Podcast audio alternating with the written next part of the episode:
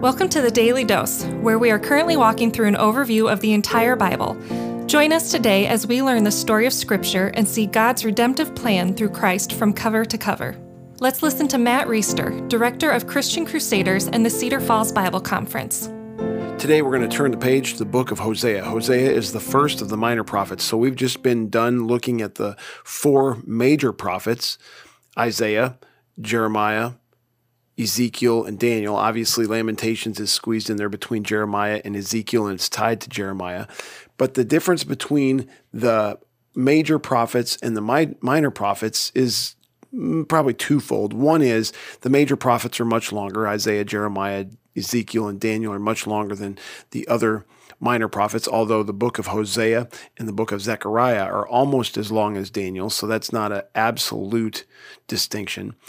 Uh, another difference is that the minor prophets seem to be more narrowly focused. And so Hosea is the first of the minor prophets. Now, as we've mentioned before in the Bible overview, just because we're moving forward in our Old Testament, turning pages to the left, to the left, to the left, does not mean that we're moving forward consistently always on the timeline.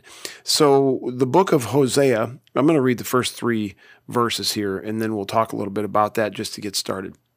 The word of the Lord that came to Hosea, the son of Beeri, in the days of Uzziah, Jotham, Ahaz, and Hezekiah, kings of Judah, and in the days of Jeroboam, the son of Joash, king of Israel. So, time out right there. That's just verse one, and there's a ton there. First of all, his name's Hosea, and the name Hosea comes from the same Hebrew verb where we get the term Joshua in Jesus. It's a verb that says yasha, and it means to save or deliver. So that's notable.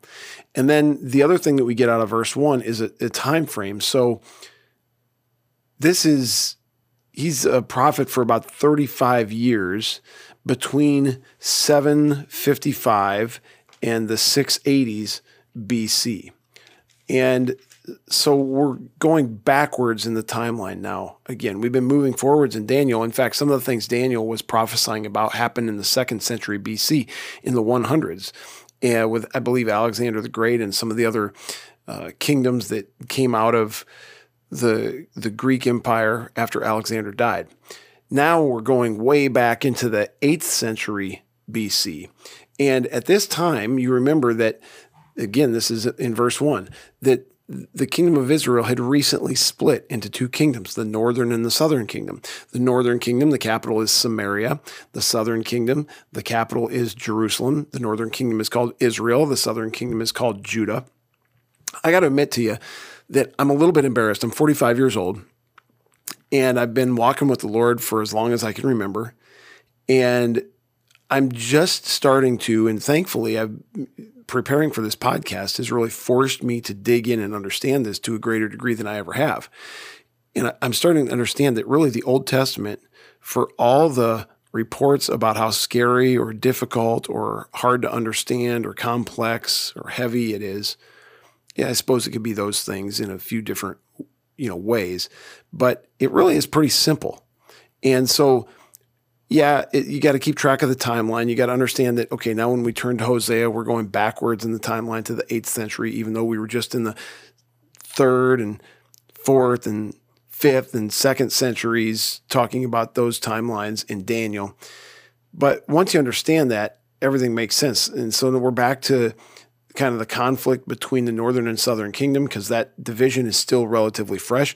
Another reality is that the Assyrian Empire, they're the big man on campus right now. So it was the Babylonians later on after the Assyrians, and it was the, the Persians or the Medo Persians. And so now, because we're backing up in time, Assyria, not Syria, Assyria, is the major superpower. Let me finish with verses 2 and 3. When the Lord first spoke through Hosea, the Lord said to Hosea, now hang on and get ready for this, guys. Go take yourself a wife of whoredom. That's W H O R E D O M, just like you thought. And have children of whoredom, for the land commits great whoredom by forsaking the Lord. Can I get whoredom three times in one verse? Well, there it is. so he sent and took Gomer. Hosea sent and took Gomer. That's the name of his wife, the daughter of Diblaim, and she conceived and bore him a son. We're going to pick up after that tomorrow and go further into the story of Hosea's family and how it's an illustration for Israel's relationship with God. But you can probably, based on what we've talked about, this should all sound very familiar because it's kind of like, man, we've covered some of this before. It seems like, and, and in a sense, we have because other prophets have written with that kind of language describing Israel as being uh, whoring around, being unfaithful to God. And Hosea is going to go back into that major theme of Israel worshiping Baal and, and falling into Baalism and uh, being unfaithful to the covenant. And so these are all aspects of the book of Hosea that are going to be new and fresh because it's a different prophet and he's got a different message that's a little bit you know nuanced from what we've heard before but in general and this is the part where I say it's this is pretty simple to understand in a sense. In, in general, he is writing to the general reality that the people of Israel are unfaithful and are turning from God and that God's upset with them. I want to read this summary of the theme of Hosea from my ESV study Bible. Hosea depicts Israel's unfaithfulness with a number of images from family and nature. Israel is like a promiscuous wife, an indifferent mother, an illegitimate child, an ungrateful son, a stubborn heifer. Better throw one of those in, stubborn heifer. a silly dove, a luxuriant vine, and grapes in the wilderness. Yet, this is going to be key, guys, yet Israel's unfaithfulness and obstinacy, obstinacy, being obstinate, are not enough to exhaust God's redeeming love that outstrips the human capacity to comprehend. And friends, that's the very best news for us. Even back here in the Old Testament, we see the gospel, and that is that even though we're sinners, even though we're dead in our sin, Christ died for us. He paid the penalty that we deserve to pay. He lived the perfect life that we can't live. He rose again on the third day, defeating sin, death, the power of the devil. And there's this great cosmic transaction that, that takes place that when I put my faith and trust in Christ, I can have his righteousness. I can have the penalty that I owe God for my sin, Mark paid because of his death. And I can have the power of the Holy Spirit alive in me to not just reconcile me to God, but to make me more and more like Christ each day, allowing me to live a more fulfilled life as I'm sanctified by the Spirit in the name of Christ. Come back for more of Hosea tomorrow. Thanks for joining us. The Daily Dose is a partnership between four ministries. First is Christian Crusaders, where you can find weekly 30 minute worship services at ChristianCrusaders.org and where you can hear engaging interviews and other content on one of our three podcasts. Second is Fresh Wind Worship, whose weekly worship services are available on their YouTube channel, Fresh Wind Ministries, and linked to their Facebook page, Fresh Wind Worship.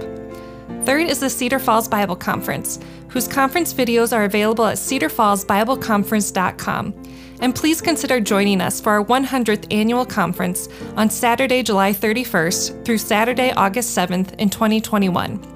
If you or someone you know could benefit from an anonymous online Christian mentor, please visit issuesiface.com, which is provided by Power to Change Digital Strategies, our fourth partnering ministry. Please subscribe to this podcast, leave a five star review, and prayerfully consider financially supporting one of our partnering ministries and check our episode notes for links and more details. Thank you for listening, and may God richly bless you.